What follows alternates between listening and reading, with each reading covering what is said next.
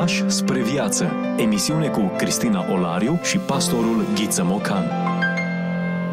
Bine v-am regăsit și astăzi la o nouă întâlnire. Bun revenit, îi spunem și pastorului Ghiță Mocan prezent în studio alături de noi. Bucuros de întâlnire bucuroși în preajma unui uh, scriitor uh, conservator, filozof englez, care în secolul 20 ne-a lăsat o scriere destul de abundentă și secolul 21, iată că l-a traversat pe ambele, un, un scriitor din ambele uh, secole. Uh, aflat la limită, reușește să ne lase și el o moștenire. Roger Scruton este autorul pe care îl vom cunoaște astăzi. Câteva detalii biografice despre el. Roger Scruton s-a născut în anul 1944, s-a stins în anul 2020. Putem zice, pe bună dreptate, în plină pandemie. Iată unul dintre uriașii gândirii filozofice al a Europei care se stinge în acest interval atât de aproape de noi. El este recunoscut ca fiind una dintre cele mai marcante și mai originale personalități ale vieții intelectuale britanice. Deci dacă nu ați auzit de el, e bine să luăm act și e bine să citim câte ceva din ceea ce a scris. O parte din opera lui deja se găsește în limba română. Scraten a fost profesor de filozofie în Londra, la un colegiu, de asemenea a predat și la Universitatea din Boston și a ținut cursuri numeroase la universități de mare prestigiu, între care menționăm Princeton, Stanford, Louvain, Oslo, Bordeaux, Cambridge. De asemenea, un fapt iarăși important pe care e bine să-l remarcăm este că a fondat grupul conservator de filozofie, care în decursul anilor 70-80 a avut o puternică influență asupra curentelor de opinie din Marea Britanie și nu numai. Prin urmare, avem de-a face cu un filozof conservator care se opune cu multă inteligență și argument um, postmodernismului decadent în care a trăit și el, în care trăim și noi, deci o minte lucidă, luminată, care, printre alții, și nu mulți, totuși, atrag atenția că ne aflăm pe o pantă descendentă și că lucrurile chiar nu merg bine la nivel global. Articolele sale pe teme politice, sociale și culturale apar frecvent în presa engleză și americană.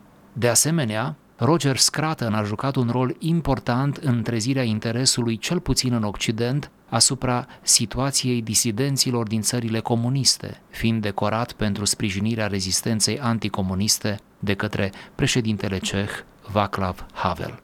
Cărțile lui au fost traduse în peste 20 de limbi și, desigur, unele dintre ele au devenit bibliografie obligatorie în facultățile de filozofie, facultățile de politologie, în general de științe umaniste. Sunt cărți suculente și care au uh, idei originale, extrem de inteligent uh, argumentate și care cumva uh, creează anumite paradigme pentru calea conservatorismului filozofic. Frânturi de înțelepciune. Vorbim despre autori care nu au voie să fie uitați. Discuție cu pastorul Ghiță Mocan. Iată un uh, autor pe care nu vrem să-l uităm și pe care îl aducem în discuție și în ediția de astăzi. Un autor care ne-a lăsat mai multe volume, dar unul dintre aceste volume pe care noi, chiar un concept destul de larg, pe care l-a lansat, uh, un volum pe care îl discutăm noi astăzi este Foloasele pesimismului și pericolul falsei speranțe. Vom lectura un paragraf din acest uh, volum, invitându-i pe ascultătorii noștri să scruteze mai mult din uh, opera acestui autor britanic. Nu e așa că sună bine? Scrutar. Mă uitam puțin la, la conceptul pe care l-am înființat, despre care vorbeam da. și puțin, scrutopia, așa cum uh, spunea uh, o adevărată școală de vară și de gândire inițiată de Roger Scruton. Da, și sună bine și exotic să auzim că există pe lumea asta o carte care se numește Foloasele pesimismului. Într-o epocă în care suntem învățați să ne autoeducăm, uh, să ne construim pe noi înșine în lumina optimismului total. Deci hai să vedem ce este bun, în ce nu este bun, ceva de genul acesta. Pesimismul în general are dimensiunea aceasta. Hai să vedem ce nu, nu merge bine. E bine, există niște foloase în această dimensiune. Nu dăm un vileag, lăsăm ca lectura să curgă și apoi vom discuta pe marginea textului lecturat. O moașă care își cunoaște meseria respectă soluțiile descoperite de generațiile dinaintea ei. Ea îi recunoaște pe cei cu autoritate și le ascultă sfatul în mod instinctiv – Nu ezită însă să ofere și propriile sfaturi.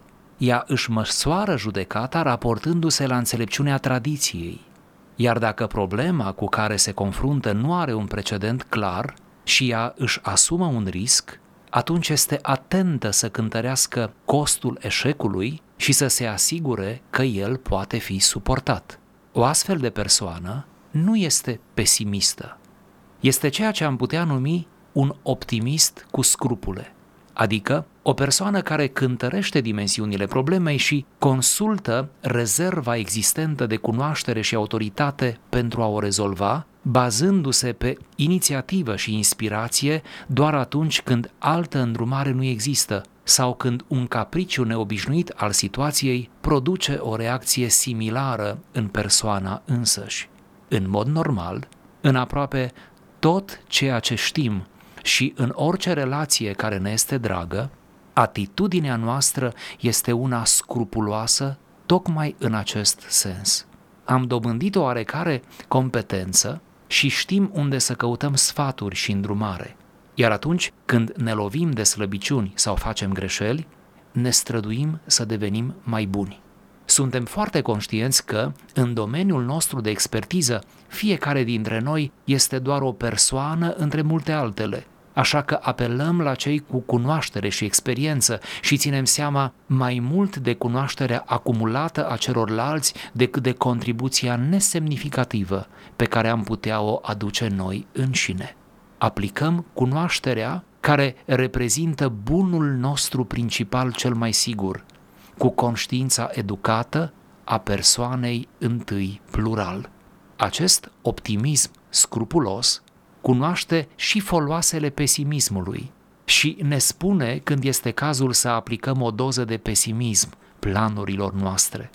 Ne îmboldește să calculăm costul eșecului, să ne facem o idee asupra despre cazul cel mai rău și să ne asumăm riscuri cu conștiința de plină a ceea ce urmează să se întâmple dacă riscurile nu sunt recompensate. Optimistul, fără scrupule, nu face așa. El ascunde salturi de gândire, care nu sunt acte de credință, ci refuzuri de a accepta că rațiunea și-a retras sprijinul în acele situații. Acesta nu ia în calcul costul eșecului și nici cazul cel mai rău. Din potrivă, este reprezentat de ceea ce noi vom numi sofismul celui mai bun caz. Atunci când îi se cere să aleagă în condiții de incertitudine, el își imaginează cel mai bun rezultat și presupune că nu trebuie să ia în considerare și altele. Se dedică acestui rezultat și fie uită să contabilizeze costul eșecului, fie plănuiește să lase acest cost moștenire altcuiva, face de fapt ceea ce este cel mai dăunător. Cele mai distructive forme de optimism își au sursa într-o dependență de irealitate în dorința de a elimina realitatea ca premiza rațiunii practice și de a o înlocui cu un sistem de iluzii docile. Înlocuindu-l pe este cu va fi, îi îngăduim irealului să domine realul și lumilor fără limite să șteargă constrângerile cunoscute nouă. Aceeași dependență de irealitate poate fi observată și în atitudinea față de credit. O mică doză de pesimism ne-ar aduce aminte că atunci când oamenii finanțează consumul curent, împrumutându-se din viitor, ei tranzacționează de fapt un bun ireal, promisiunea unei producții viitoare, a cărui realizare poate fi împiedicată de o sumedenie de evenimente neprevăzute. O economie bazată pe credit se sprijină așadar pe încrederea larg împărtășită în natura umană și în forța promisiunilor, în condițiile în care obligația de a ține promisiunile contează tot mai puțin, tocmai pentru că oamenii obișnuiesc să-și amâne datoriile uh, spre o iluzie, iată, pe care o cultivă aparte, de altfel din naștere. Oamenii încetează să vadă lumea financiară drept o lume alcătuită din ființe umane, cu slăbiciunile lor morale și cu tertipurile lor egoiste. O văd, în schimb, ca alcătuită din grafice și indici, cifre care reprezintă acțiuni, rate ale dobânzilor, monede, lucruri care pot fi tranzacționate în schimbul energiei omenești, dar care în sine nu sunt decât abstracții a căror valoare economică depinde exclusiv de încrederea oamenilor în ele. E bine să ne oprim din când în când, să descoperim sensuri noi, lecturi adânci și să ne lăsăm inspirați. Iată o baie într-o gândire pur conservatoare, explicat pe îndelete ce presupune pesimismul din această prismă. Da, ceva neașteptat, ceva frumos, ceva înviorător. Cineva are curajul să vorbească despre pesimism, să-l respectăm. îl respectăm și nu doar pentru uh, franchețea subiectului pe care îl alege, ci pentru modul în care îl detaliază. Dacă e să apucăm textul așa cum l-am primit în această felie pe care ne-am propus să o împărtășim cu ascultătorii noștri, moașa care își cunoaște meseria și respectă soluții descoperite de generațiile anterioare nu este altceva decât explicarea propriului conservatorism. Exact. Adică nu e vorba de scepticism aici, nici refuzul de a accepta noul, ci doar de a recunoaște ce a rămas valoros în tradiția pe care am dobândit-o până acum. Ci doar de a merge pe calea cea mai sigură, calea care a trecut testul timpului. Acum este clar că fiecare experiență din trecut a adus un plus de cunoștințe, nu este nevoie să reinventăm becul, nici roata la căruță, toate aceste lucruri au fost analizate, descoperite, noi ar trebui să construim pe baza acestor descoperiri anterioare pe care trebuie să le valorizăm așa cum le este locul. Da, de-a lungul cărții, uh, cartea este fascinantă în integralitatea ei, deci o recomandăm spre lectură cu mult drag. Cum ziceam, de-a lungul cărții, autorul spune la un moment dat cu multă ironie uh, englezească că dacă cuiva îi se pare prea dur termenul de pesimism, atunci poate să renunțe la el uh, și uh, uh, pe el nu-l deranjează ca autor să folosească termenul de optimist, doar că adaugă uh, următoarea uh, sintagmă și spune există un optimism cu scrupule, scrupulos, adică atent care preia din tradiție, care pune și răul în față, care cum, cumpănește bine, nu? Asta e scrupulos, deci e ok și este optimistul fără scrupule. Deci care nu ia în calcul numai binele, pentru care totul va fi bine și care uneori, ceea ce este și mai trist, își lasă consecințele să le plătească urmașii, să le plătească semenii, pentru că el nu face acesta din urmă decât să se dovedească a fi cu totul visător și irresponsabil, creând suferință la el, dar asta și-o merită, dar mai ales lăsând suferință în urma lui. Acum, felul în care îi diferențiază pe cei doi, pe pesimist și pe optimistul cu scrupule, pe care îl îngăduie doar în prisma în care își analizează deciziile pe baza experiențelor anterioare și se bazează pe intu- intuiție și inspirație doar atunci când nu există aceste dovezi. Mi se pare destul de logic.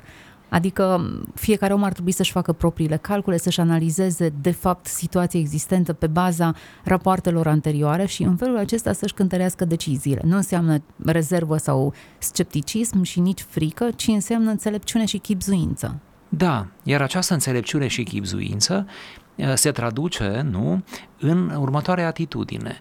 Orice acțiune pe care trebuie să o întreprind, eu nu o fac pentru prima dată în istorie, ea a mai fost făcută de nenumărate generații înaintea mea. Aș face bine, asta pentru succesul acțiunii mele, să mă uit un pic în spate și să mă ancorez în tradiția dinainte de mine. Ori faptul acesta nu este slugărnicie, nu este autolimitare, nu este cumva o inhibare a propriei creativități, pentru că nu e așa și ce bine spune Scrat în lucrul acesta, uneori creativitatea care ni se tot livrează pe diferite căi nu este decât o iluzie, în sensul că suntem îndemnați să fim atât de creativi până când ne stricăm pur și simplu viețile, destinele și le mai stricăm și viețile celor din jurul nostru. Acum, pledoria e inteligent, uh, Roger Scruton. Pledoria lui nu este să refuzăm inovația și schimbarea, să fim rezistenți la schimbare, ci doar să aplicăm cunoașterea, experiența noastră anterioară și să clădim ceea ce e nou pe ceea ce e vechi. Într-un sens, mie mi se pare că pledoaria lui este nu te socoti uh, suficient ție însuți. Bazează-te pe sfatul specialiștilor, al oamenilor care pot să-ți dea o expertiză pe deciziile pe care tu trebuie să le iei sau, urmând cuvântul înțeleptului, nu te bizui pe înțelepciunea ta, nu te socoti singur înțelept. Ați văzut singur înțelept. Să calculezi costul eșecului în cazul acesta înseamnă să presupui că poți avea un eșec, asta nu ar trebui să te împiedice să iei o decizie, ci doar să te ajute să o iei decizia cea mai bună. Da, și încă ceva, asumându-ți eșecul, bine bine evaluat, să știi că poți plăti prețul lui.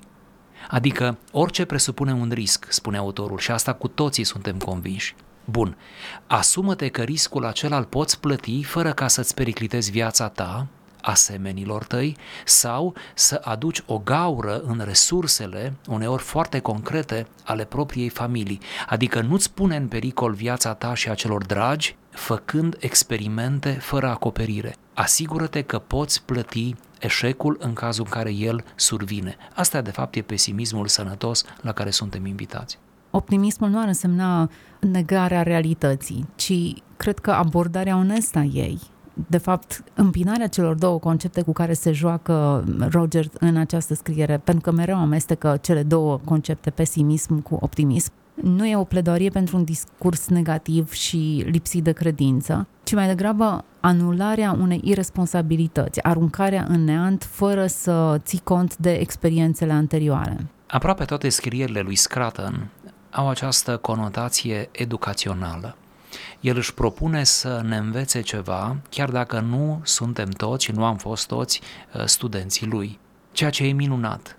E minunat. Omul acesta a fost mare pentru că uh, reușește să ne trezească mintea prin informație, prin argument, prin foarte multă înțelepciune, arătându-ne că, uh, de fapt, uh, toate seducțiile acestea postmoderne sunt spre răul nostru, spre decăderea noastră, spre, spre tristețea noastră ultimă și că am face bine să fim un pic mai scuturați, mai atenți, mai lucizi, să nu ne lăsăm așa de ușor pradă, uh, nu știu, societății consumiste, a marketingului, a publicității, a, și chiar a noțiunii de credit.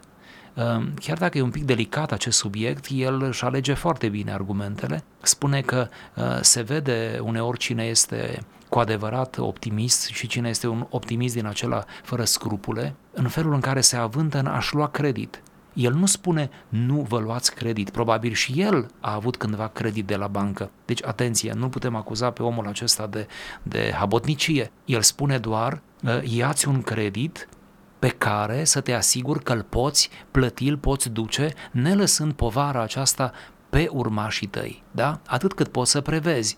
Adică nu te arunca la un credit mare câtă vreme uh, uh, premizele sunt totuși discutabile. Da, cred că această invitație la a gândi, a analiza, a lua decizii bazate pe date concrete și nu pe propria intuiție, nu e o rezistență și poate că insist pe, pe lucrul acesta, nu e o rezistență pentru ceea ce e nou. Revin asupra unei afirmații pe care o face și mi se pare revelatoare.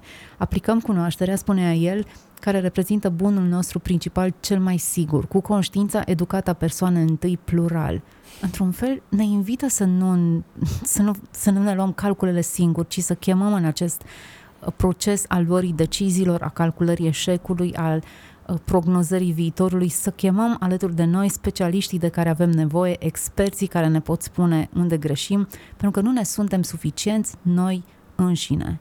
Da, cu toții știm din experiența de viață că cele mai multe greșeli pe care le-am făcut, deci cele mai multe, au fost atunci când am făcut lucrurile de capul nostru, într-un soi de aroganță tâmpă, o aroganță care a avut costuri foarte mari pe care poate, într-un fel sau altul, le plătim ani de zile. Deci uh, regretăm decizia aceea tocmai pentru că a fost luată de capul nostru, cum spune românul. Uh, și de asemenea ne felicităm pentru decizii cu adevărat înțelepte, atunci când ne-am chipzuit cu oameni cu mai multă experiență decât noi, care uneori ne-au spus ceea ce noi nu doream să auzim, dar care nu e așa, pe termen lung, ne-au protejat în fața unor posibile eșecuri. Hmm. Poate că există o vârstă în care luăm deciziile în felul ăsta. Avem nevoie de o vârstă în care să ne dăm seama cât de limitat e lupul singuratic, cât de arogant și lipsit de fond e cel care merge pe cont propriu că nu aceasta este versiunea creștinismului care te invită la comunitate și la interdependență. Darurile tale sunt pentru alții și ai nevoie de darurile celorlalți ca să-ți trăiești și să-ți practici credința.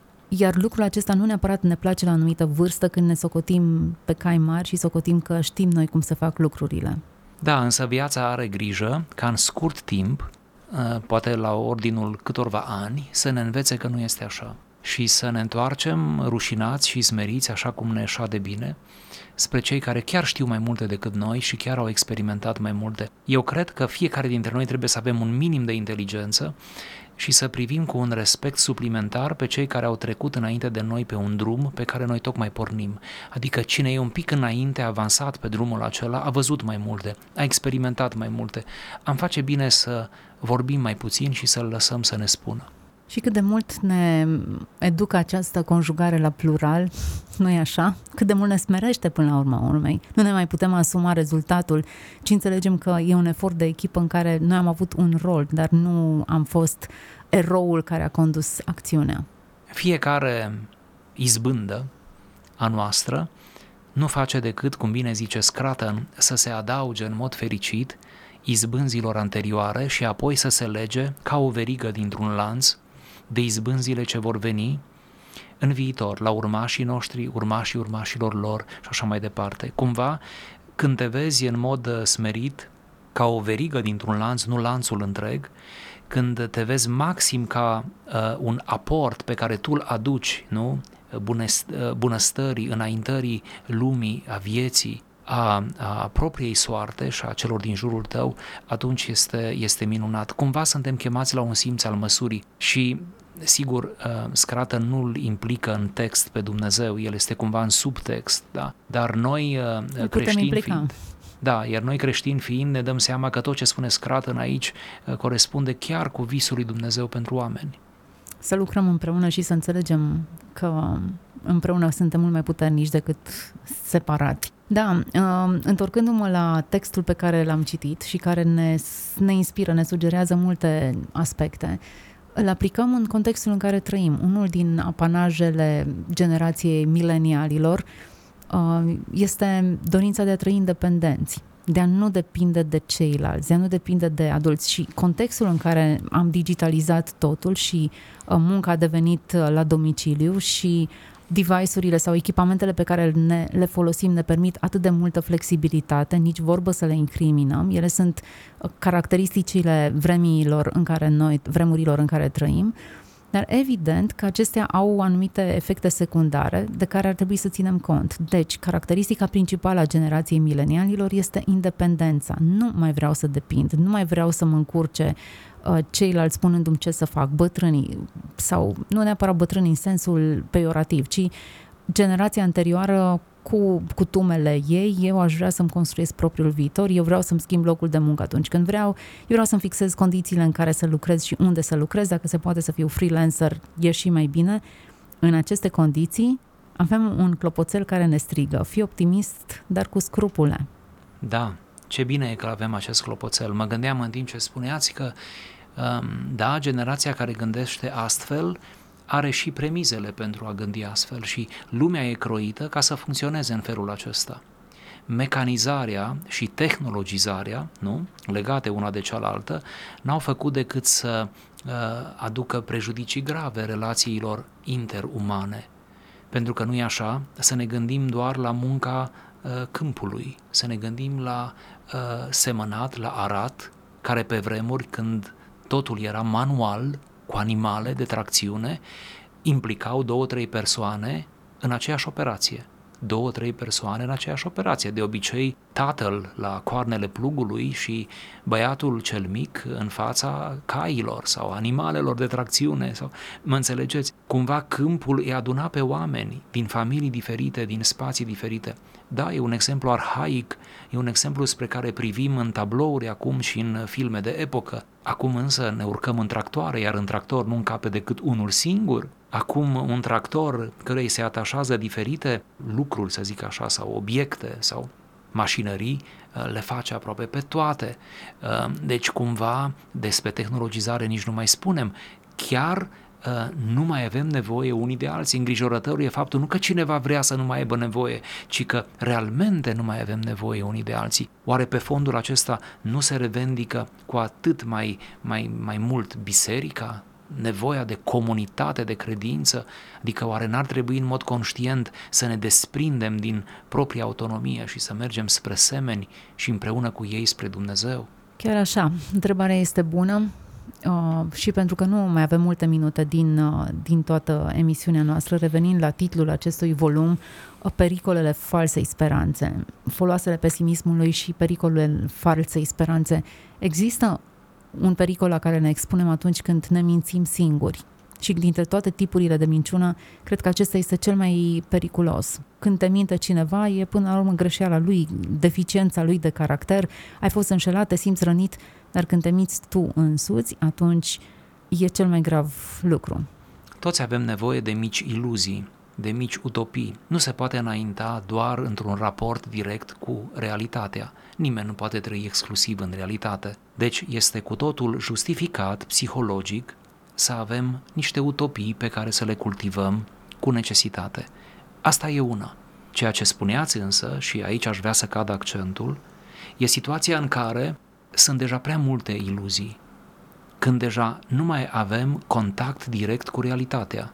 Ori uh, m-aș bucura ca această emisiune să aibă și un efect terapeutic, dacă nu cer prea mult. Și poate unii dintre ascultători tocmai să li se fie aprins un LED, un beculeț, un ceva. Uh, poate sunt pe punctul de a lua o decizie greșită sau se află într-o avalanșă de decizii greșite, când o iluzie e hrănită cu altă iluzie și așa la nesfârșit. Poate că ar trebui uneori să învățăm să ne confruntăm cu realitatea propriilor limite, limite de toate felurile, cu realitatea propriilor trăiri, cu realitatea propriului, propriului potențial. De ce să ne vedem mai buni decât suntem? Nu ne facem mai rău cu asta? Hmm. De ce să ne vedem mai bogați decât suntem? Nu ne face asta rău? Ba da, toate acestea se întorc precum un bumerang împotriva noastră. De ce să ne rănim singuri? Chiar așa. La finalul acestei emisiuni, întrebările sunt bune, reflexia cred că ne-ar schimba și ne-ar ajuta să luăm decizii mai bune. Iar uh, lectura aceasta ne înțelepțește. Prin urmare, avem de câștigat cu toții în urma acestui parcurs. Mulțumim pastorului Ghiță Mocan, mulțumim tuturor celor care ne-ați urmărit pe parcursul acestei jumătăți de oră în care ne-am oprit asupra unui filozof conservator britanic. Roger Scruton a fost autorul nostru titlul volumului pe care mă gândesc să vi-l recomand ca lectură, Foloasele pesimismului și pericolul falsei speranțe. Sper să vă bucurați din belșug de această lectură și să vă lăsați inspirați de ea. Toate cele bune! Ați ascultat emisiunea Pași spre viață cu Cristina Olariu și pastorul Ghiță Mocan.